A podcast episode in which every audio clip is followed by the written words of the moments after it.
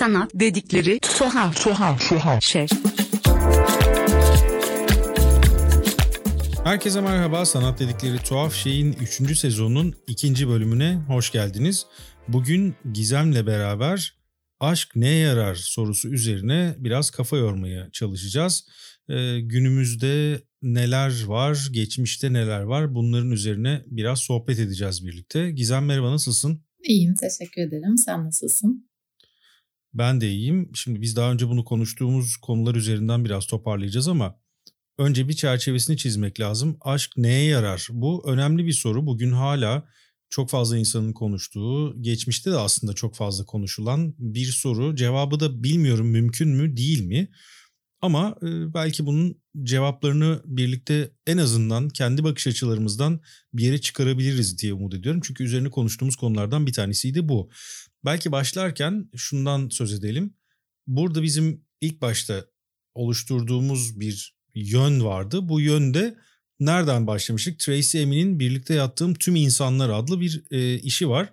Bu iş üzerinden e, konuşmaya başlamıştık. Çünkü burada aslında enteresan bir taraf var. O da aşk kavramı üzerine de fikir veren ama bugünün içinde bulunduğu o sevgi, aşk ayrımı ya da ayrımı olmayan o alan üzerine iyi fikir veren işlerden bir tanesiydi. Ee, bu işi biraz anlatayım önce aslında. Belki üzerine sonra daha rahat konuşuruz. Tracy Emin'in yaptığı bu iş, birlikte yattığım tüm insanlar bir çadır içinde çadırın üstüne işlediği insan isimlerinin oluşuyor aslında. 1963'ten yani doğduğu yıldan 1995'e kadar işi yaptığı 1995 yılına kadar birlikte yattığı tüm insanların isimleri var burada. Bu sadece bir aşk ilişkisi ya da sevgi ilişkisiyle yattığı ya da seviştiği insanlar değil. Aynı zamanda işte küçükken birlikte yattığı insanlar cinsel istismara maruz kalırken onun yanında olan insanların da isimlerinin olduğu yani sevginin belki nefretin, belki travmaların, belki aşkın e, birçok alanda e, hem artısıyla hem eksisiyle bir arada olduğu bir yeri görüyoruz. Sen bu işi nasıl okuyorsun? Bir kere oradan başlayalım. Sonra belki bunu ilerletir ve dediğimiz aşk teması üzerinde gideriz. Bir de niye acaba biz bu işten başlıyoruz da belki anlatmakta fayda var. Onu da lütfen sen anlat bize.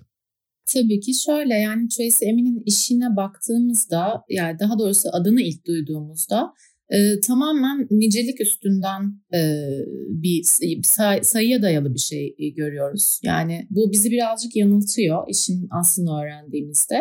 E, bizi birincisi bu etkiledi. Çünkü aşkın günümüzde hem çok yüzeysel bir tarafı var hem de hepimizin bireysel olarak yaşadığı çok derin e, hatta travmalara yol açan ve kim olduğumuzu, yönümümüzü belirlemeye kadar varan e, durumları var. Dolayısıyla bu işin içinde hepsinin kapsandığını düşünüyorum. Ee, dediğin gibi bir çadırın içinde onun birlikte uyuduğu e, o hayatı boyunca bir sürü isim yazılı. Bunların kim olduğunu, e, işte yıllarını neyse bunları hiç bilmiyoruz. Ve sadece bir e, nakış yöntemiyle işlediği ve hatta çadırın da ilk giriş kısmında kendisinden bahsettiği bir durum var. Yani ben kendimim her zaman ben olarak e, varım gibi bir e, ifade var orada. Dolayısıyla bu insanların hepsinin onun e, şeyse emin olmasında, bir, bir karakter olmasında, onun hayatındaki etkilerinin de nasıl yansıdığını görüyoruz ve biz belki de birlikte uyuduğumuz, aşk, sevgi, nefret gibi bütün ilişkileri kurduğumuz insanların hem aynası hem onlarla bütünleşerek oluşturduğu bir karaktere dönüşüyoruz. Dolayısıyla ilk başta sorduğumuz aşk neye yarar sorusunun cevabın cevaplarından belki biri de bizi e, hayat yolculuğunda e, birisi olmaya doğru giderken e, değiştiren, dönüştüren, bir şeyler kazandıran, bir şeyler götüren e, ve öğrendiğimiz e, aşkı öğrenilen bir şey haline getiren, sevmeyi öğrenilen bir şey haline getiren bütün bu deneyimler. Sanırım bu yüzden biz bu e, işten bahsetmek istedik e, diye düşünüyorum. Tracy Emin'in zaten bu işinde bir de bunun bir e, çadır formunda olması, sanki bir mağara gibi olması, sanki hani bir e, ufak ufak e, emekleyerek e, sonrasında yürüyen bir insana dönüşen bir fikrin de öncülü gibi gözükmesi. İşte mağara duvarlarına işlenen o figürler gibi isimlerin buraya işlenmesi çok kişisel bir şey de veriyor. E, tabii doğal olarak bu da bize aşk neye yarar sorusu hakkında da bir bilgi verir noktaya geliyor ama tabii ki işte biraz önce senin söylediğin gibi de bu sadece aşk ya da sevgi üzerine bir şey değil. Belki aşk neye yarar sorusunu aradığımız temel nedenlerden bir tanesi de bu oldu. Yani biz onu bilmiyoruz ama Tracy Emin belki bunu mu kastetmek istedi? Biraz bunu mu anlatmak istedi? Üstü kapalı bir şekilde bundan da bahsetti mi diye düşündük. E sonrasında da zaten şuna gelmiştik seninle. Yani e, daha önceki dönemlerde yani Tracy Emin bunu 1995'te yapıyor. 1995'te önemli bir tarih. Çünkü işte Berlin Duvarı'nın yıkılması süreci var. İkinci Dünya Savaşı'nın sonrası var. Artık e, globalizasyon, e, postmodernizm, post-truth dönemlerine doğru böyle koştur koştur gidilen bir süreç var. Ama öncesinde böyle miydi? Yani orta çağa baktığımızda ya da daha öncesine baktığımızda bu daha farklı gözüküyor değil mi? Tabii tabii yani her zaman aslında yani şöyle bakmak da lazım. Biz aşkı e, nereden öğreniyoruz? Yani nasıl o dönemlere dair bir fikrimiz oluyor? Her zaman dış kaynaklar yani e, dolayısıyla belki antik çağ öncesi dönemlere dair fikrimiz olamıyor. O zaman insanların nasıl yaşadığını bilmiyoruz. Tamamen içgüdüsel yaşadıklarını düşünüyoruz. Ya da işte avcı toplayıcı zamanda belki insanların işte tek eşliliğinin hani bunun çok pratik sebeplerden dolayı şekillendiğini biliyoruz. Ama sonrasında yavaş yavaş bir takım e, veriler var elimizde. E, yazılı, sözlü, tarih e, ya da sanat üretimleri diyebiliriz. E, ve mesela Alain de Botton şey der, aşk üzerine düşüncelerimiz her zaman çok dış kaynak, kaynaklarla şekillenir. İşte kitaplar, filmler, işte bütün kaynaklar aslında bir aşk anlatısını e, bize sunar ve biz oradan onu şekillendirmeyi öğreniyoruz. Geçmişe de böyle bakıyoruz. E, özellikle Orta Çağ'da tabii ki e, bu evlilik fikrinin çok farklı anlamları olduğunu tamamen ailelerin işte ekonomik e, ve sosyal statü meselelerine dayanarak e, çocuklarının evleneceği kişiyi seçmesine kadar varan ve aslında e, aşkın bununla hiçbir e, ilgisinin olmadığı düşüncesi, işte cinselliğin e, günah olması vesaire. E, tabii burada çok farklı e, dönemle ilgili farklı farklı gelişmeler, e, düşünceler de gelişiyor. Ama genel fikir şu, e, aşk diye bir şey zararlıdır, işte e, günahtır ya da evin dışındadır. O ev, evde aile birliğinin devam edebilmesi tamamen o ekonomik e, koşullar ve e, sosyal statüye dayalı bir şey. Bizde dolayısıyla aşkı hep böyle dışarıda ya da işte daha hayal dünyasında olan bir şey. İşte diyorlar ki mesela şairler aşk yaşar ya da yani küçümsenen bir durumdur bu. E ne oluyor? Sonrasında tabii romantizmle birlikte 18. yüzyıl ortaları itibariyle bu fikirler değişmeye başlıyor. Yani bireyin kendine dönmesi, daha farklı bir e, perspektiften bu konuya bakışı bütün o işte romanlarda olsun işte asıl edebiyatta zaten çok fazla örneğini görüyoruz çok daha böyle ruh ruhla ilgili ve bir ruh eşimizin dünyada mutlaka var olduğu ve o hayatımızın da onu aramakla geçebileceği, bulabileceğimiz ya da bulamayacağımız ama öyle birinin varlığına dair de bir inanç gelişiyor. Ee, ki hala romantizm dönemin etkilerinin bugünkü aşka bakışımızda da çok etkili olduğunu biliyoruz. Yani bu fikir e, şu anda değişmedi. Sadece çeşitlendi diyebiliriz. Hala bir ruh eşi arayışı e, sürüyor romantizm sonrası zaten hani artık yani aşka daha çok değer verme ve evliliği aşkla bütünleşik halde düşünme fikri üzerinden de farklı bir yere geliyoruz. Belki bir bazı örnekler üzerinden de bunu konuşabiliriz ya da bazı fikirler üzerinden konuşabiliriz diye düşünüyorum. Biraz önce aile kavramından bahsettin ve aşk kavramından bahsettin. Yani bunlar aslında 18. yüzyıl öncesine baktığımızda özellikle Orta Çağ'da işte hatta Rönesans döneminde filan bunu çok gördüğümüz bir alan var. Bunlar yani aile kavramı, familya kelimesinin kökenine de baktığımız zaman aslında bunu biraz anlamak mümkün. Çünkü familya kelimesinin etimolojik kökeninde kölelikle, kölelerle bağlantılı olduğunu görüyoruz. Dolayısıyla burada bizim e, aile dediğimiz alan aslında politik bir yapı ve aşk da o politik yapı üzerinde e, bir söz sahibi olduğu düşünülen bir fikir. Yani o aşkın varlığıyla o politik yapının ailenin kurulduğu e, düşünülüyor ve sanki bu aşkın maskelemesi altında da politik yapının ne kadar politik ve çıkarlar temeli üzerinde şekillendiği gizleniyormuş gibi bir algı var ama aslında tabii ki öyle değil ve aşk o dönemde e, daha saf, daha çocuksu gibi gösterilen arka tarafta da bu evliliklerin politik e, şeyine e, ilerlemesine zemin hazırlayan bir yerde e, ve romantik döneme gelindiğinde de biraz önce dediğin gibi aşkın daha çok yüceltildiğini görüyoruz. Ama e, çok öncesinde yani antik çağlarda da aşkın bir noktada yüceltildiğini, erdemli olduğunu e, söylenilen, e, bunun vurgulandığı bir an da var.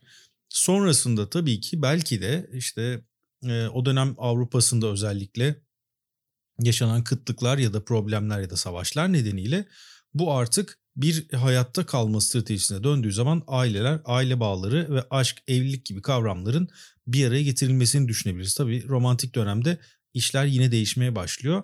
Biraz önce söylediğin gibi ve romantik dönemde e, biz şunu görüyoruz. Aşk artık bir acı ve haz kaynağı. Yani bir taraftan e, çok büyük acılar var çünkü işte yine öncesindeki o aile birleşmeleriyle oluşan bir takım yapılar var. Biz büyük aşıkların genelde o ailelerin arasına giren ve e, sıkıcı aşk ilişkilerinin, sıkıcı evliliklerin arasına giren ve onu heyecanlandıran, onu heyecanlı kılan e, insanlar üzerine ilerlediğini görüyoruz ve çoğunluğu da sonra trajedilerle bitiyor. İşte biz bunu Genç Werther'in acılarında mesela çok net olarak görüyoruz. Yani o dönemin en bilinen eserlerinden bir, bir tanesi olduğu için. Sen bu tarafa nasıl bakıyorsun? Yani o romantik dönemde sence sanatta mesela bu nasıl ilerliyor? Çünkü e, sanat eserlerinde de o dönem görüyoruz. Ve hatta e, bu romantizmin artık sembolü gibi olan Caspar David'in sislerin üzerindeki uzaklara bakan insanı üzerinden de bunu belki okumak mümkün ama orada tabii bir e, muhatap olmayan aşk var. Ne düşünürsün sen bu tarafta? Ee, yani şöyle normalde psikolojide biz şey biliriz. Beyin e, acıdan kaçıp hazza gider. Yani bu, bunlar sanki çok farklı şeylerdir ve ikisi arasındaki e, çatışma aslında insan olma halimizden kaynaklanan durum. Fakat aşk kavramında özellikle e, o dönemde romantik dönemde e, hem acının hem hazın iç içe olduğu ve artık acıdan haz e, duyma ve hani bütün o kendi benliğini tamamen ortaya koyma, o karşındaki insana bütün hayatının anlamını yükleme gibi gerçekten o acıdan zevk alma durumuna varan bir şey var. Genç Werther'in acılarında da yani artık intihara giden bir süreci biliyoruz ve hani bile bile vazgeçememe hali, işte arkadaşının hayatındaki insana aşık olma hali. Yani her zaman burada bir imkansızlığı arama durumu söz konusu. Ve biz bunu hep içgüdüyle işte açıklandığını e, görüyoruz. Ve e, eserlerde de hep böyle çok daha e, romantik tasvirler işte mesela o dönem tabii e, işte manzaralar dediğin gibi böyle sisli bir yerde bir çift. Hani bütün bunlar sanki sözün çok olmadığı, tamamen böyle bakışarak anlaşılabilen e, insanların birbirine bu şekilde anlayabildiği e, romantik işte kır gezileri gibi e, sanatta her zaman bu, bu tip tasvirlere de rastlamaya başlıyoruz. E, bilmiyorum yani belki birkaç örnek üzerinden de gidilebilir ama e, bu işte ruh eşi durumu, daha kutsal bir aşk arama hissiyatı her zaman o e, eserlerde de böyle bir mistik bir hava da katıyor her şeye ve illa bir, acı e, tasviri, melankoli tasviri görüyoruz. Yani bugünkü mesela aşkı özgürlükle bağdaştırdığımız durumdan çok daha farklı bir durum var. Bir de tabii bu platonik aşkın gücü de çok ortaya çıkan bir şey. Yani Platon şey der aşkı bir hastalık hali yani bu iyileşmesi gereken ve insan için çok yıkıcı olan bir durum olarak tasvir eder. Ve aslında bir yandan düşündüğümde şu da var. Yaratıcı açıdan insanı en çok besleyen yani platonik aşk evet her ne kadar acı dolu olsa da e, aslında zihni en özgürleştiren aşk biçim. Çünkü aslında karşımızdaki insanla çok bağlantılı değil. E, o yüzden belki de hani e, aşkı evde bulamamak ve dışarıda aramak ya da işte e, illa hayatında ona yer verme saplantısı o imkansızın tam olarak sahiplenilememesi, sürekli kaybetme korkusu bütün bunlar insanın ruh haliyle ilgili ve romantik dönemde bunların çok fazla abartıldığını da görüyoruz. Yani gerçeklikten ne kadar uzaksa o kadar e, aşkın da gücü hakim. Hatta zaten o dönemi hatta daha öncesini bile tasvir eden edebi eserlerde veya özellikle mesela sinemada o dönemi anlatan işlerde biz bu acının ve hazzın ne kadar büyük olduğunu görüyoruz. Örneğin Stanley Kubrick'in Barry Lyndon'ın da biz ana karakterimiz yani Barry Lyndon'ı o dönemde bir aşkın içine dahil olmuş olarak görüyoruz ve fakat biraz önce söylediğim gibi aslında o bir sosyal statü atlamaya çalışan bir karakter ve daha sonra aşık olduğu kadının eşi oldukça yaşlı ve zengin bir adam öldükten sonra o kadınla ilişkisine başlıyor. Ve fakat Barry Lyndon'ın son kısmında artık bu biraz spoiler'a girecek ama çok eski bir film olduğu için söyleyebiliriz. En son kısmında o kadının oğluyla yaptığı düello sonunda da bacağından vuruluyor, bacağını kaybediyor ve evine geri dönüyor. Yani yine sanki bir, bir anda o kazanmış gibi gözüken karakter yine bir noktada acıyla buluşuyor ve e, biz buna Stanley Kubrick sinemasından baktığımız zaman bile o tema geçerliliğini koruyor. Oradaki ana yapıyı bozmamak istemiş. Sen biraz önce Alain de Botton dedin. Güzel bir yere değindin ve aşkın dışsallığı, içselliği üzerinden bunu söyledin. Yine Alain de Botton şöyle bir şey de söylüyor. Olgun bir insan ilk görüşte aşık olmaz diyor. Yani bu da önemli bir kriter çünkü o romantizm zamanındaki çocuksuluk ve saflık zamanla artık e, bilginin ve e, bilincin ön plana çıktığı ve aşk kavramını da şekillendirmeye başladığı bir yere doğru gidiyor. E, zaten biz bunu aslında şeyde de görmüyor muyuz? Yani sanat tarihinde özellikle 20. yüzyılın başlarında da görüyoruz. Yani işte daha önce konuştuğumuz şeylerden biridir. Rodin'in öpücük e, heykeline bakıyoruz. Orada çok gerçekçi tasvir edilmiş bir e, öpüşen çift var. E, ondan sonra mesela e, 20. yüzyılın başlarına geldiğimizde Klimt'in öpücüğü var. O biraz daha e, sürreale yakın, e, daha farklı bir görüntüde. Çünkü çok gerçekçi resmedilmemiş. Ama mesela o dönem çok e, romantize edilmiş bir görüntü var. Sonrasında siz gittiğiniz zaman işte Klimt Müzesi'ne gittiğiniz zaman artık bu bir metaya dönüşmüş. Bu bir e, işte merchandise'a satış obje, objesine dönüşmüş ve aşkın arkasındaki fikir dönüştürmüş durumda. Biz 20. yüzyılla beraber bu fikrin artık daha farklı bir şekilde dönüştürüldüğünü görüyoruz. Ee, ve hatta bununla ilgili birazdan belki birkaç eserden de bahsederiz ama sence o romantik dönemden sonra bunun artık e, metalaştırılmaya belki de ya da fazlasıyla mı rasyonelleştirilmeye bilmiyorum dönüştüğü dönemi genel olarak nasıl okuyabiliriz?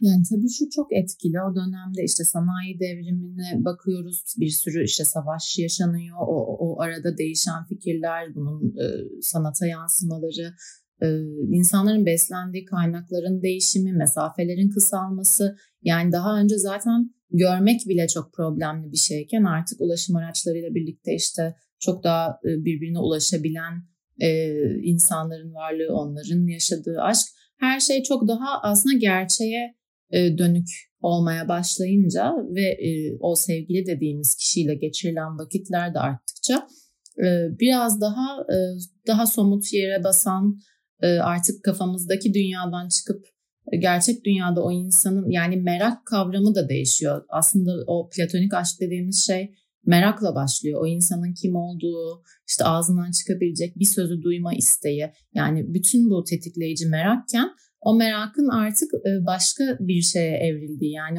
onu keşfettiğinde de sevebilme ya da belki sevememe. Yani bu tip şeylerde algıda çok e, büyük farklılıklar olmaya başlıyor ve doğal olarak da e, tabii tüketim toplumuna doğru geldiğimizde kapitalizmle birlikte bazı şeyler çok fazla e, sembole dönüşmeye başlıyor. E, ve sembole dönüştükçe biz artık onu gördüğümüzde onu okuyabilmeye başlıyoruz. Yani bir eserin e, ya da bir şarkının e, bize hissettirdiği şeyler de değişmeye başlıyor. Yani bugün aşk şarkısı dediğimizde mesela çok nettir. Dünya kadar aşk şarkısı vardır ama onların arasında da mesela biz acı çekmek istediğimizde neye yöneleceğimizi çok iyi biliriz ya da işte daha mutlu bir aşkla ilgili bir tasvir e, deyince aklımıza ne geldiği çok daha nettir. E, ya da bunlar tabii ki tüketim araçlarından veya bir şeyi tüketmek için e, aradaki o şeye dönüşüyor. Yani sevgililer günün ortaya çıkması gibi mesela bir şeyi satın alma ya da bir etkinlik yapma gibi. E, dolayısıyla aslında hep dönemler arası okumalar yaparak bunları kavrayabiliriz ama bir de hiç değişmeyen şeyler var. O da aşkı aş, aşık oluşumuzun bütün bu gerçekliklere rağmen aradaki mesafeler kısalmasına rağmen işte bugün sosyal medyanın ortaya çıkması artık e, bir telefonla bir görüntüyle her şekilde yanımızda ol, olabilmesine rağmen sevdiğimiz insanın hala böyle bir acı çekme isteği ya da bir e, saplantılı bir şekilde o ruh eşini e, arama durumu ki bunu da belki açarız daha sonra belki o eşleşme aplikasyonları vesaire konularla. Hani bu arayış hep devam ediyor ve devam edecek e, ister istemez. Çünkü insan hep heyecan duymak isteyen e, bir varlık. O merakı bir yerlerden beslemesi gerekiyor.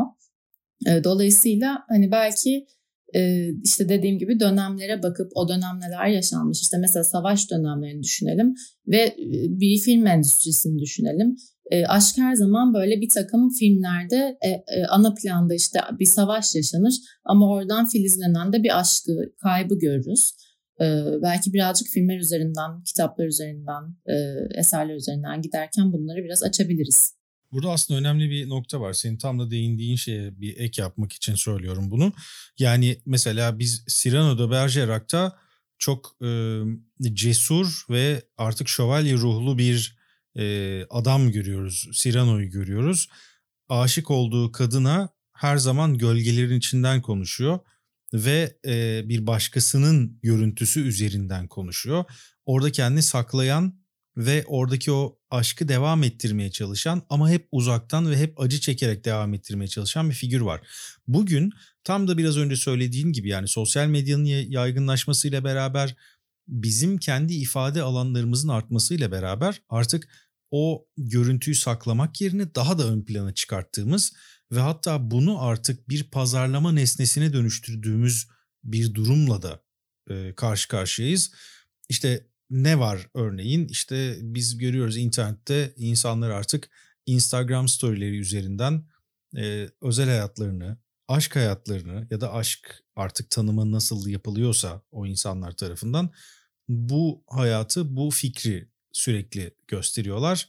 Ya da işte dijital platformlarda, online platformlarda yayınlanan bir takım reality show'lar, bu 2000'lerden sonra hızlanan, internet sonrası çağda iyice hızlanan e, yayınlarda biz sürekli birlikte olan çiftleri, ayrılan çiftleri, kavgaları ya da işte sürekli birbirini unutamayan insanları görüyoruz ki bunun Türkiye'de örnekleri yakın bir zamanda belki de e, evlilik programlarıyla devam etti. Yani orada o tanım değişmeye başladı. Herkesin her şeyi ortada ama bir taraftan da işte e, evin var mı, araban var mı diye çok rasyonel ve sanki o orta çağdaki e, aile fikrine hala giden bir yapı yapıyla da karşılaşıyoruz. Ve senin biraz önce söylediğin gibi tabii ki bunun sinemada, edebiyatta, sanat tarihinde çok fazla örneği var. E, hatta ve hatta mesela sinema özelinde konuşacak olursak 80'lerde ve 90'larda çok popüler olan e, romantik komediler bunların en iyi örneklerini belki de veriyor. Çünkü bir taraftan aile yapısı üzerinden bir e, fikir veriyor. Hani aile şudur, aile budur, kutsaldır filan gibi bir taraf var. E, o biraz daha Hristiyan tarafından bakılan bir durum var. Öteki taraftan da e, hayır ama biz e, ne olursa olsun özgür bir toplumda yaşıyoruz.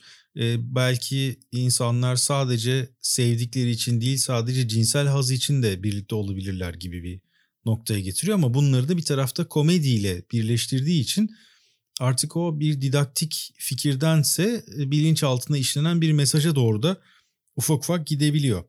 Ee, peki yani sen bu yakın tarihte, yakın tarih olarak adlandırabileceğimiz belki son 40 senelik, 50 senelik periyotta sanat tarihi üzerinden bir okuma yaptığında e, mesela bizim çok gördüğümüz ve e, eserlerini çok gördüğümüz bazı sanatçı çiftler de var. Yani o onları gördüğün zaman bunu sanat tarihi içinde mi bir yere yerleştirmeyi düşünüyorsun yoksa aşk tarihi içine mi yerleştirmeyi düşünüyorsun? O üretimlere nasıl bakıyorsun? Ee, birkaç örnek belki işte Abramovich ve Marina Abramovich Ulay arasındaki o birliktelik. Ee, Christo ve Jean-Claude arasındaki birliktelik. Hatta Yoko Ono ve John Lennon arasındaki birliktelik. Bu daha önce konuştuğumuz bir mesele olduğu için söylüyorum. Sen bu yakınlıklara nasıl bakıyorsun son dönem baktığımızda?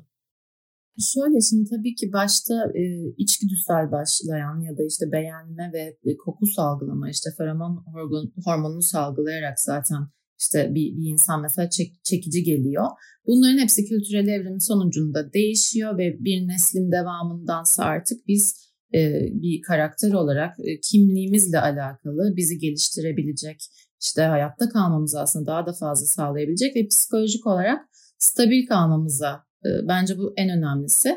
E, varan noktada ilişki yaşamaya başlıyoruz. Yani artık tamamen düzenli bir ilişki yaşamaya evrilen e, ve tek eşliliği aslında ortaya çıkaran dönemde şu çok önemli bir soru haline geliyor.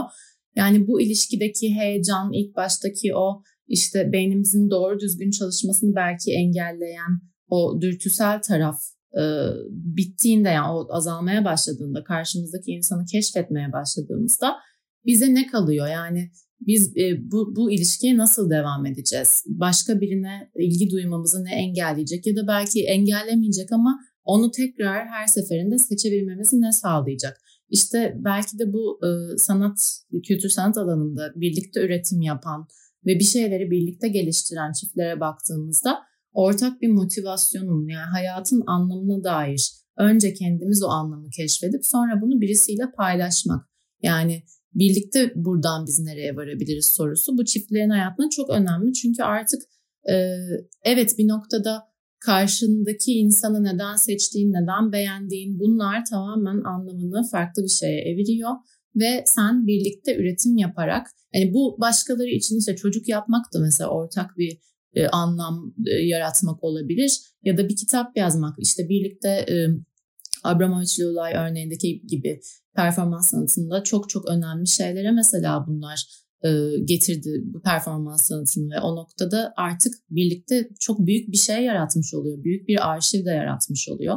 E, bunun tabii çok örneği var. Müzisyen çiftler, yazar çiftler, e, işte ya da şeye bakıyorsun edebiyat alanında yine Tomris Uyar, Edip Cansever, Cemal Süreya yani o tip böyle birlikte gelişen, büyüyen, birlikte tartışan, yaratıcı olan tarafta e, bir takım tartışmalara girebilen çiftlerin e, çok daha yani belki sağlıklı demeyelim ama e, sürdürülebilir ilişkiler yaşadığını da e, görebiliyoruz. Ve yani bunun örnekleri bize şunu gösteriyor. Evet o ilişkiler de bir gün bitebiliyor fakat birlikte yapılan o üretim üretimler ve o süreçler o insanın hayatına dair çok anlamlı noktalarda çok önemli arşivler yaratıyor ve birbirini de beslediklerini de görebiliyoruz bunların. E, belki de ilişkilere gelirsek eğer aşk konusundan aşk neye yarar sorusundan hareketle ilişki yani uzun süreli ilişki belki neye yarar dediğimizde birbirinle paylaştığın romantik anlar işte gittiğin yerler e, dışında e, ortak hayallerini, ortak e, anlamlandırma çabalarını somutlaştırabildiğin bir partner bilinci yaratması açısından çok önemli. Peki o zaman yine o çiftlere geri dönüp e, baktığımız zaman şunu söyleyebilir miyiz? Yani oradaki aşk bir motivasyon ama aynı zamanda iş yapma da, iş oluşturma da yani bir iş arkadaşlığı da bir motivasyon mu? Ee, yoksa bilmiyorum yani bugün benim gözlemlediğim kadarıyla söyleyebilirim bugün insanların o birlikteliklerinin daha çok iş yapmak ve mal paylaşmak üzerine bir motivasyonla şekillendiğini daha sık gördüğümü düşünüyorum. Çünkü arka tarafta öyle bir e, birlikte iyi hissedelim motivasyonundansa zaten bir mutluluk enflasyonu içinde yaşıyoruz ve her şey bizim iyi hissetmemiz odaklı. Bütün yapı bunun üzerine. E, yediğimiz yiyeceklerden işte giydiğimiz kıyafetlere kadar e, artık o motivasyonu biz dışarıdan alabiliyoruz ve e, aşk dediğimiz kavram gerçekten politik bir yapıya doğru mu daha hızlı evrildi?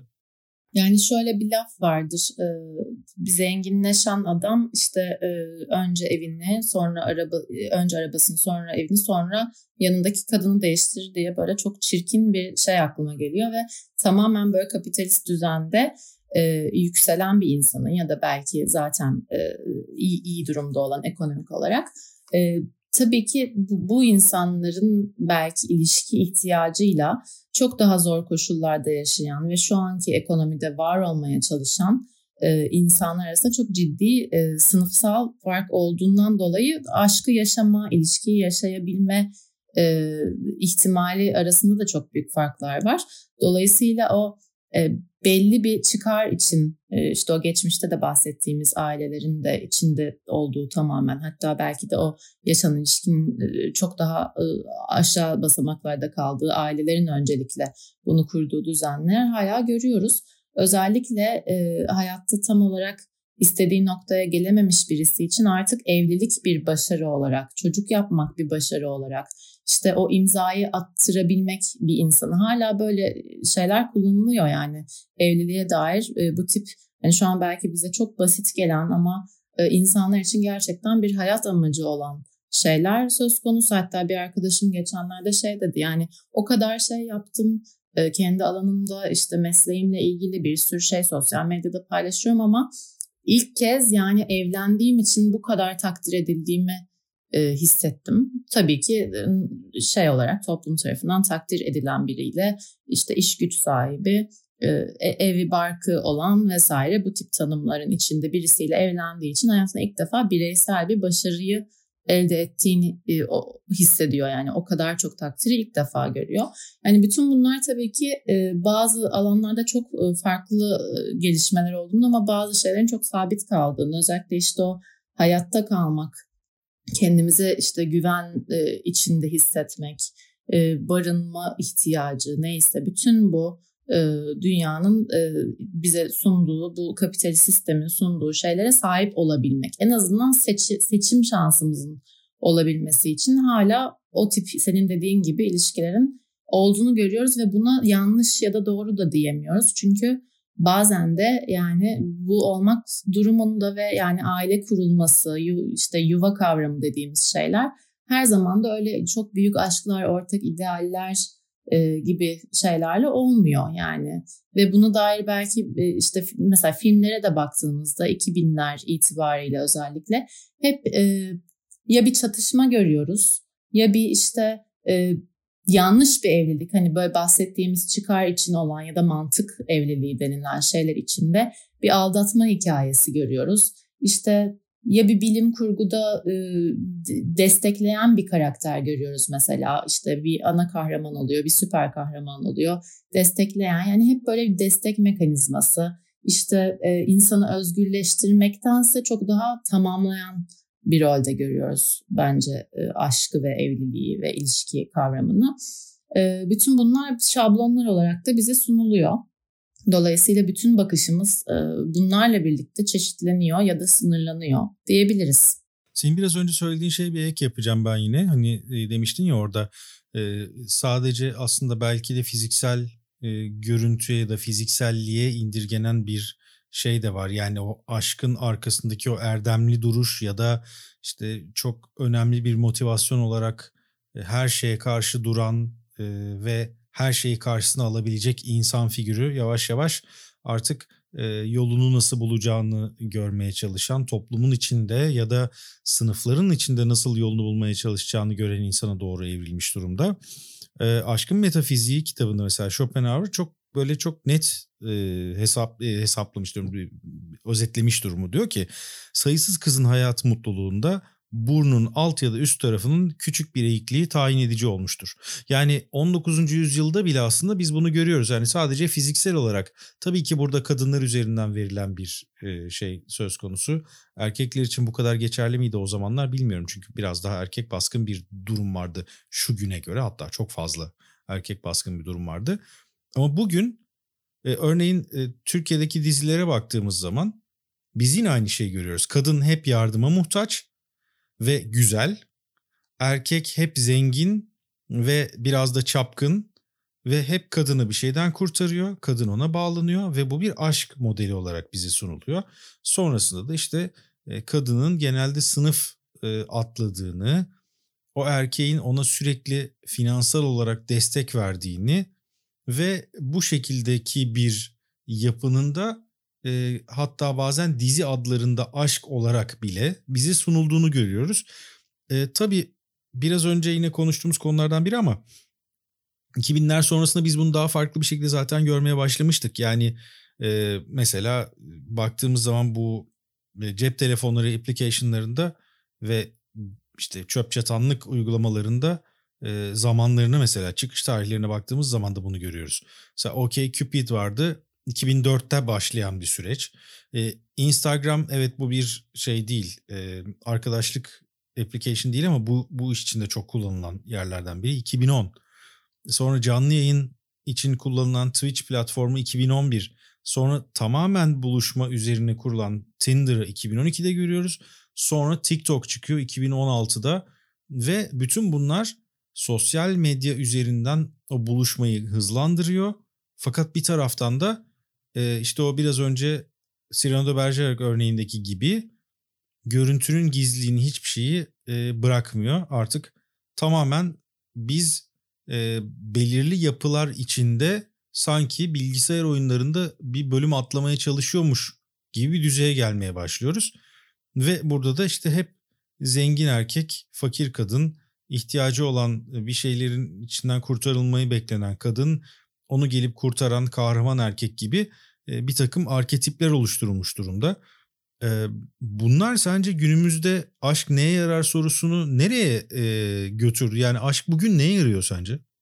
Bugün ya aşkın bir duygu olarak neye yaradığı ayrı bir konu.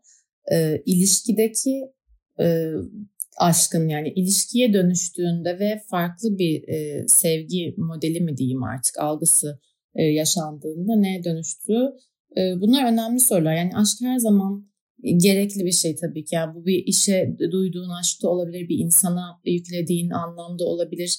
Ee, ama şu da var, e, psikolojide bizim ilişkilerimizi seçme, sürdürme sebeplerimiz her zaman tabii ki çocukla, çocuklukla bağlantılı olarak ele alınır ve aslında o aradığımız sevginin çocukluğumuzda ya hissettiğimiz, içinde güvenli hissettiğimiz e, ortamda bulduğumuz bir şey olduğu ya da beklentimiz olup karşılanmayan bir şey olduğunu görürüz. Dolayısıyla e, iki bir, de bir ikilem var tabii. Yani hep heyecan, hep tutkunun e, olduğu yerde hiçbir zaman tam olarak bir güven ortamı da sağlanmaz. E, insanın e, bence zayıf noktası ikisini birlikte istemesi. Dolayısıyla bugün de şimdi diyoruz ki Tinder gibi e, aplikasyonlar var. İşte sosyal medyada zaten inanılmaz bir görsel e, seçenek dünyası içindeyiz. Ve birisine bir mesajla bile ulaşabilecek noktadayız. Bir e, işte beğen tuşuna basarak da bunu belli edebilecek noktadayız. Bütün bunların içinde bizim tabii ki algımız çeşitleniyor, işte uyarıcılar çeşitleniyor.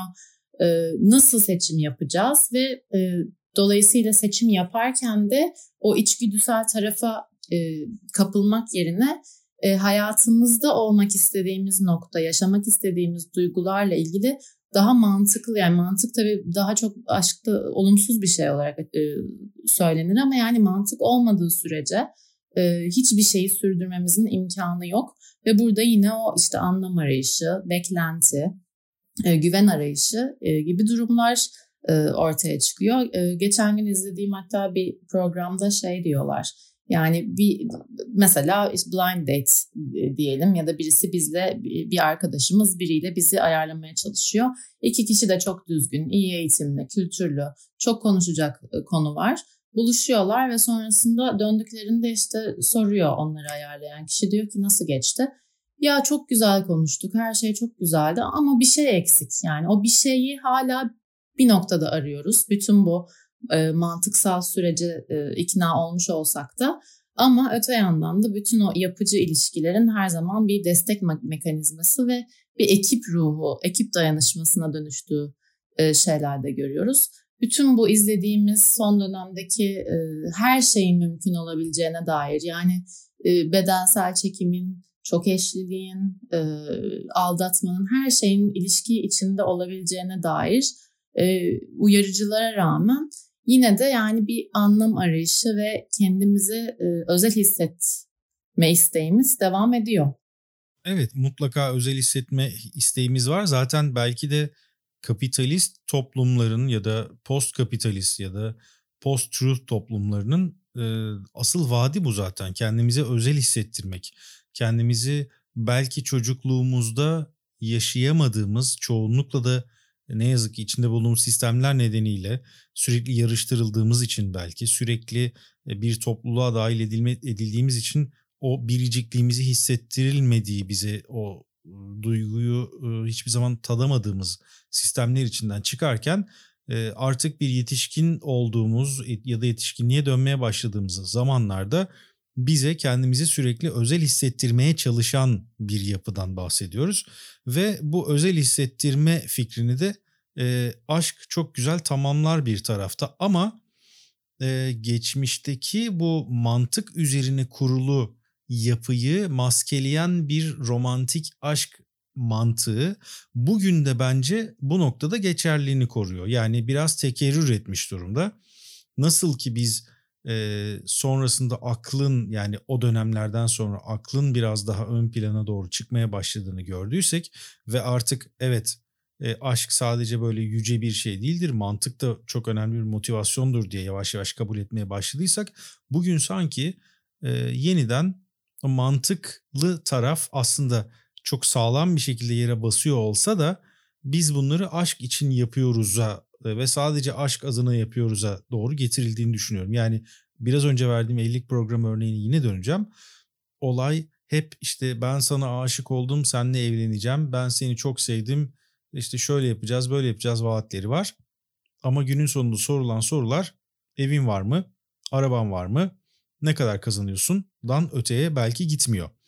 Ee, bugün sence bu biraz önce konuştuğumuz dijital platformlar üzerinde yayınlanan e, programları da göz önünde bulundurduğumuz zaman geleceğe dair ya da bugünü okuduğumuz zaman geleceğe dair bir e, aşk tasviri var mı aklında? Yani gelecekte sence daha da mantık üzerinden ilerleyecek ve artık duygulardan mı arınmaya başlayacağız ya da bu bir e, duygu halimiş gibi daha iyi mi bize satılacak ve biz aslında mantıklı olduğumuzu sürekli gerçeği gizleyerek mi devam etmeye çalışacağız?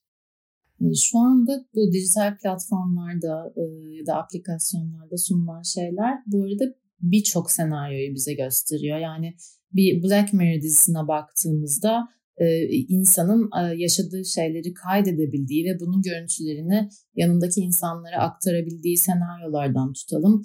Tamamen DNA birleşimine e, dayalı olan The One diye bir dizi var mesela şu anda Netflix'te karşıma çıkan. E, bunun bayağı bilimsel bir şekilde yapıldığı ve e, bir aplikasyon üzerinden senin o ruh eşi değil fiziksel eşini bulabildiğin kurgular var.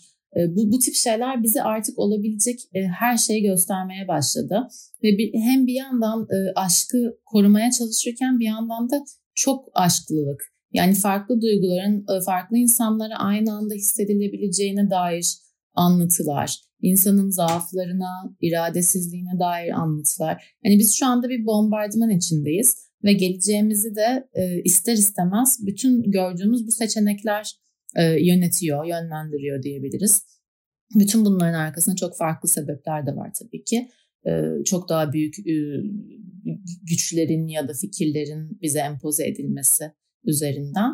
Ama e, evlilik kurumu sorgulanmaya başlandı, e, başlanıyor.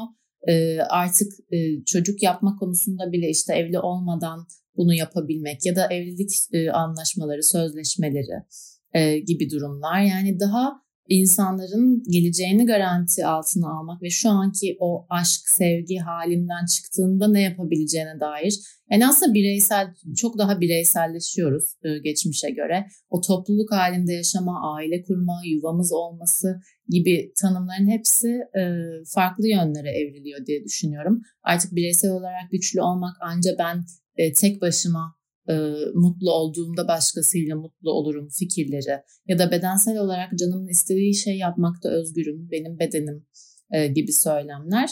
E, bütün bunları tabii ki e, çok ciddi bir e, şeye sokuyor yani e, bir çeşitlilik içine sokuyor. Şu belki önemli. Karşımızdaki insanla olan kesişim noktası üzerinden e, bunu yaşamaya devam etmek. Yani iki küme gibi düşünürsek tabii ki bireysel taraflarımız bir yerde ayrılan noktalarımız işte çatışmalarımız olacak ama o kesişim noktasının e, belki de gücüne bağlı olarak biz e, ilişkilerimizi sürdürebilmeye devam ediyoruz ve her zaman da devam edeceğiz. edeceğiz. Sadece giderek e, çok daha zor hale gelecektir. Ya ben hep şey, şey diye bakıyorum. Bu söylediğin tabii bence iyimser bir bakış. Yine de iyimser bir bakış. Çünkü bu hani işte Yeşilçam dönemine baktığımızda mesela bizim çok alışık olduğumuz bir şey var. İşte e, kızın babası çok zengindir ve adama bir tomar para verip ona aşık olan çocuğa der ki aşık olan tırnak içinde söylüyorum çocuğa al bu parayı kızımla bir daha görüşme der ama işte adam o arada reddeder bir takım trajediler yaşanır filan böyle bir aşk senaryosundan bugün gerçekten aynı durum olsa ne olur diye düşündüğümde adam gerçekten o parayı alır bir yerde iş kurar ve e, sonrasında zengin olup köşeye dönüp e, manken sevgili bulmaya çalışır filan gibi düşünüyorum ve yani fikir değişmeye başlıyor. Ve tuhaf olan tarafı da şu yani bilmiyorum ben mi burada çok e, işe e, pesimistik bir taraftan bakıyorum ama gördüğümüz temel distopya eserlerinde de örneğin sinemada da bu böyle. Çünkü e, ütopyalar bir tahayyül ama genelde ne yazık ki bence daha çok gerçekleşen şey distopyalar oluyor dünya üzerinde. Ve o distopyaların büyük bölümünde de geleceğe dair tasvirlerde duyguların artık neredeyse yok edildiğini hatta ilaçlarla bastırıldığını işte örneğin e, Equilibrium'da 2000, 2002 yapımı bir film üstelik Equilibrium işte duyguların ilaçlarla bastırıldığını ve duygulanımın yani duyguların artık bir e, yasaklanmış bir şey olduğunu hatta bunun, bunun nedeniyle idama gidebileceğinizi filan gösteren şeyler var. E, ya da işte bakıyoruz yine aynı şekilde e, diğer distopyalarda hep böyle bir duygudan arınmışlık durumu e, ve sadece ve sadece fikre işte sadece toplumun iyiliğine çalışan insan ve e, gerçekten sadece birliktelik bir işi daha iyi yapabilmek için birliktelik kuran bir figür görüyoruz. Bir de tabii biraz öncesine döneceğim. 1988 yılında ki They Live filminde de mesela buna benzer bir e, öngörü var. Tabii ki burada fantastik bir öğe de var. İşte uzaylılar geliyor. Uzaylılar arasında bir, bir, içimizde yaşıyorlarmış filan gibi bir durum var. Oradaki karakter gözlüğü taktığında gerçek dünyayı görüyor normalde ve e, reklam panolarında evlen ve çoğal yazdığını görüyor. Ve sanki hani bu ileriki yıllarda bizim beynimize işlen, işlenecek ve bizi e, yavaş yavaş değiştirecek bir fikirmiş gibi 1988'deki komplo teorilerinden bir tanesi olarak sunuluyor ki sonrasında Zizek mesela bundan bahsederken bu da artık hayattaki her şeye bir paranoya ile yaklaşmamızı getirdiğini ve bunun da bir e, paranoyayı da bir rahatlama yöntemi olarak gördüğümüzü filan anlatıyor. Dolayısıyla aşk da belki burada e, ileride eğer bu olacak mı olmayacak mı paranoyasına girdiğimiz zaman da bizim bir rahatlama yöntemi olarak yani paranoyanın varlığını bilerek rahatladığımız bir alanı götüren bir şey olabilir. Fakat ileride e, ben bunun yavaş yavaş artık tamamen toplumun e, hayatta kalması mantığına doğru indirgeneceğini düşünüyorum. Çünkü baktığımızda günümüzdeki kaynak kullanımı da artık kritik seviyelere ulaşmış durumda. Yani biz bunu pandemide de yaşadık. Hatta e, işte o pandemide e, René Magritte'in 1928 yılında yaptığı Aşıklar tablosu ki işte öpüşen bir çift vardır ama yüzlerinde böyle bir kağıt, kumaş gibi bir şey vardır. Dolayısıyla yüzlerini göremeyiz. Onun işte gaz maskeli versiyonları, işte maskeli versiyonları filan gibi şeyler yapılarak da bizi sunulan bir e, popüler kültür çeşitlemesiydi belki diyelim.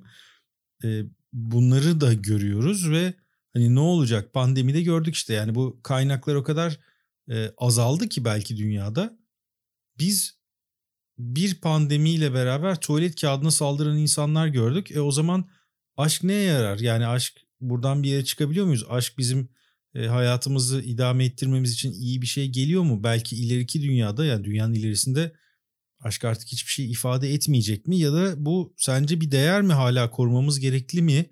Korumalı mıyız? Özel mi? Ee, bu bireysel olarak orada aşkla ilgili ne hissediyorsun? Belki son onu konuşabiliriz ve ufak ufak bitiririz sonra konuşmayı. Ya tabii ki şu ekonomik düzende her şey kötüye giderken, kaynaklar tükenirken, yaşamak giderek çok daha bir zor bir noktaya gelirken insanlar hayatta kalma dürtüsüyle e, artık yani düşünsene genç öğrencilerin acıları dedik yani bunun yazılması, bütün o duyguların hissedilebilmesi yani o noktaya gelebilmek e, şu an o kadar soyut ve bir yandan o kadar çok zamanın e, harcandığı bir şeye geliyor ki şu anki yaşam hızımızda bütün bunlar anlamını kaybediyor. Tabii ki şu anda aşk yaşayamayan, ilişki yaşayamayan, tercih edilmeyen, tercih edilmek için paralar harcayan, işte estetik ameliyatlar olan, bir sürü şeye sahip olması gerektiğine inanan hem karakterinde hem fiziğinde insanlar yani çaresizlik içinde gerçekten bizim jenerasyonumuzda da görüyoruz ve bizden sonra gelenler daha da kötü durumda bu anlamda. Dolayısıyla zaten aşkı yaşamak, ilişki yaşamak bir lüks haline geliyor. tarif ettiğimiz şekilde konuşmanın önceki kısımlarında. ve dediğin gibi yani belli bir noktada yani iş hayatı da bize bunu gösteriyor. Eğitim hayatı da hep rekabet, hep e, duygularımızdan arınıp tamamen sonuca odaklı olarak düşünmeye çalışmamız. E, bütün bu e, hayal dünyamızın aslında bize zaman kaybettirdiği gibi e, şeylerle şu anda besleniyoruz. Yani bunlar bize dayatılıyor. E, ve aynı şekilde yani bir e, fast food tüketimi gibi tüketilebilecek bedenler, e, duygular sunuluyor. E, özellikle sosyal medya ve popüler kültür tarafından. Dolayısıyla yani karamsar olmamak çok mümkün değil ama bir umut da olmalı. Çünkü yani duygularıyla da yaşayan bir varlığız ve e, tek başımıza yapamadığımız kesin. Yani e, tek başına ne kadar mutlu olduğunu, ne kadar huzurlu olduğunu iddia eden insanlar bile bir noktada yani buna ihtiyaç duyuyor. Asla evlenmem diyen ya da ben artık hiç ilişki istemiyorum. Bu dünyaya işte ilişki ilişki kurup çocuk mu yapacağım bir de diyen insanların belli bir yaşta yaşadıkları durumlar sebebiyle o anda neye ihtiyaç duyuyorsa insan öyle çünkü yani ona göre modifiye oluyoruz ve o anda bir, bir, bir şey oluyor ve bütün kararlarını alt üst eden yeni bir karar alıp başka bir yola gidiyor. Ee, yani birazcık bu yalnızlık, birey olma kavramı ee, ve bir takım rutinler oluşturma. Bu da çok önemli. Yani şu anda dünyada hani baktığımızda rutin oluşturma o bireysel hayatın en önemli parçalarından biri ve bunu da birileriyle paylaşmak isteme. Yani heyecanlar bitebiliyor diyoruz ama rutinler devam ediyor. Dolayısıyla bu paylaşım alanını her zaman biz genişletmeye çalışacağız.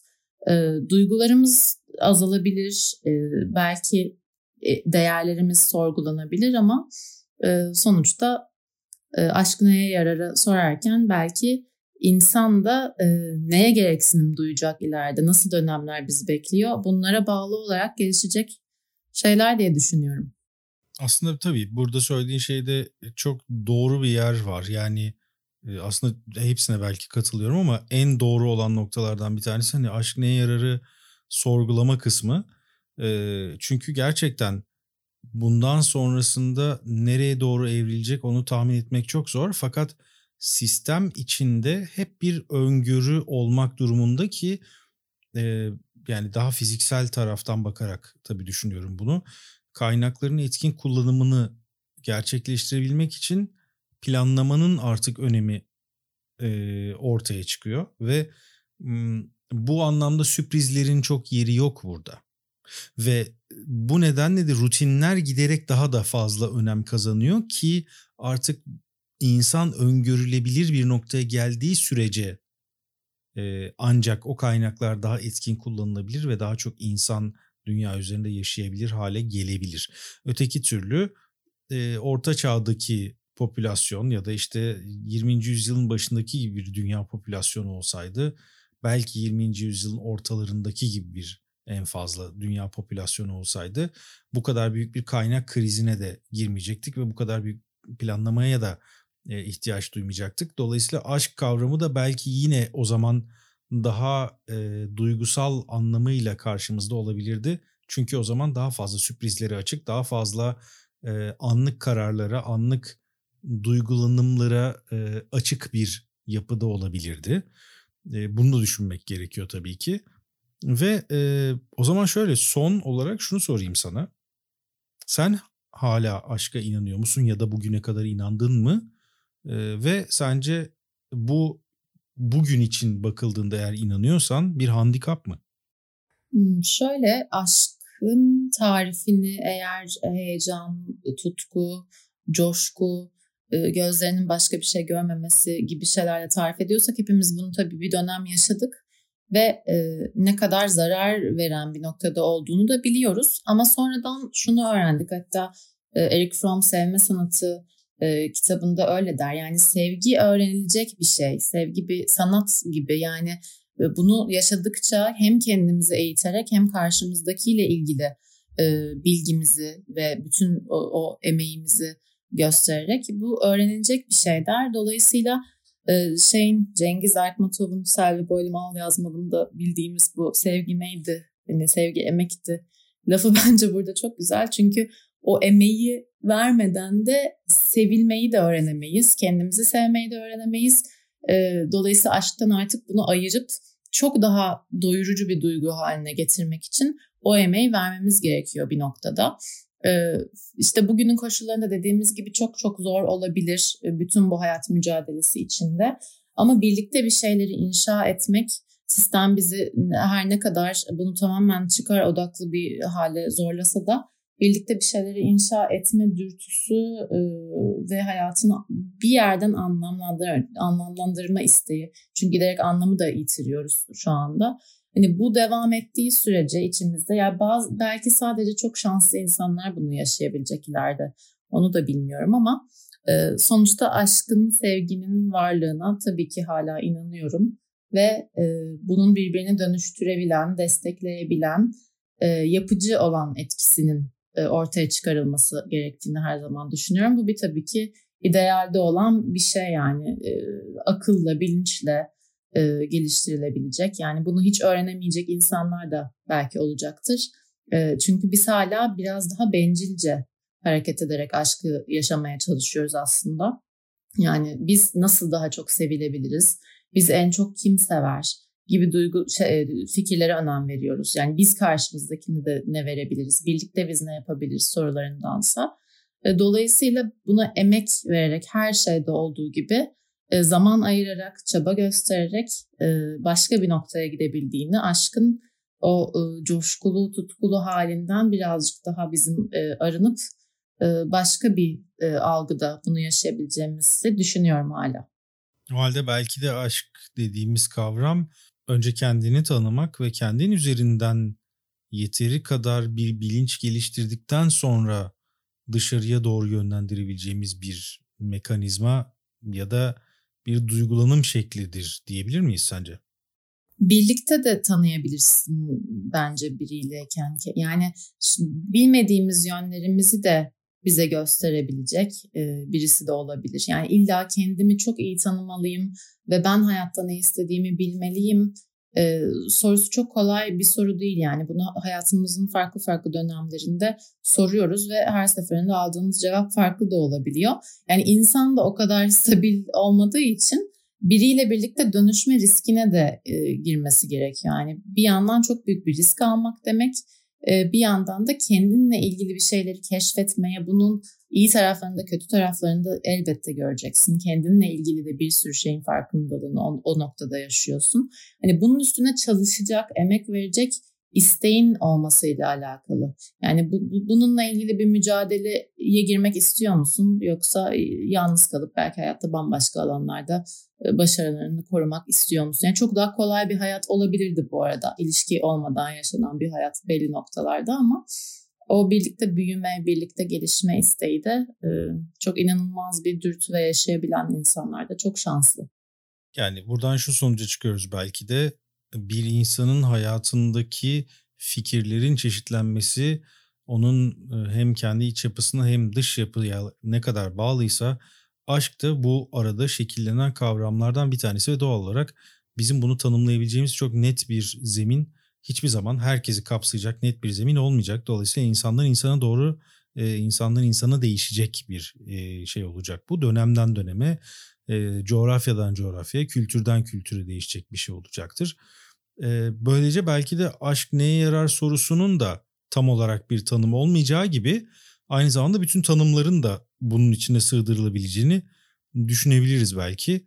Ee, biz aslında seninle başta işte 14 Şubat üzerinden e, biz hazır bu fırsatı da bulmuşken acaba böyle bir şeyi okusak mıydı aşkın tarihi üzerinden bir şeylere gitsek mi diye konuşmuştuk. Sonrasında yavaş yavaş konuşmaya başladıktan sonra ya aslında aşk ne yarar? Biz neyi konuşuyoruz? Günlük yaşamımızda ne var? Daha öncesinde ne vardı? Bugün neyi yaşıyoruz gibi bir zemine çıktık. E, bu fırsatla da bunları konuşmuş olduk. Bence keyifli bir konuşma oldu. Ee, te- çok teşekkürler bu konuşmayı birlikte bu akşam yapabildiğimiz için seninle. Ben teşekkür ederim. Böylece Sanat Dedikleri Tuhaf Şey'in 3. sezonunun 2. bölümünün sonuna gelmiş olduk. Bu bölümde aşk neye yarar sorusunun cevabını sanat tarihinden, e, insanlık tarihinden e, yola çıkarak ve günümüzde yaşadığımız e, bir takım gerçeklikleri ortaya koyarak irdelemeye, anlamaya çalıştık. Gelecek hafta yeni bir programda yeniden buluşmak üzere. Herkese hoşçakalın.